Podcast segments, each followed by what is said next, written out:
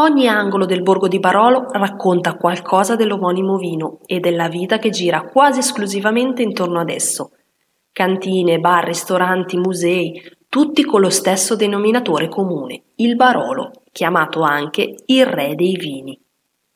Questo piccolo borgo di circa 700 abitanti durante l'autunno, periodo di vendemmia, si riempie e viene preso d'assalto dai turisti per la visita alle cantine e al foliage delle vigne vi segnaliamo due attività interessanti da fare qui, oltre a quella di assaggiare un buon bicchiere di Barolo.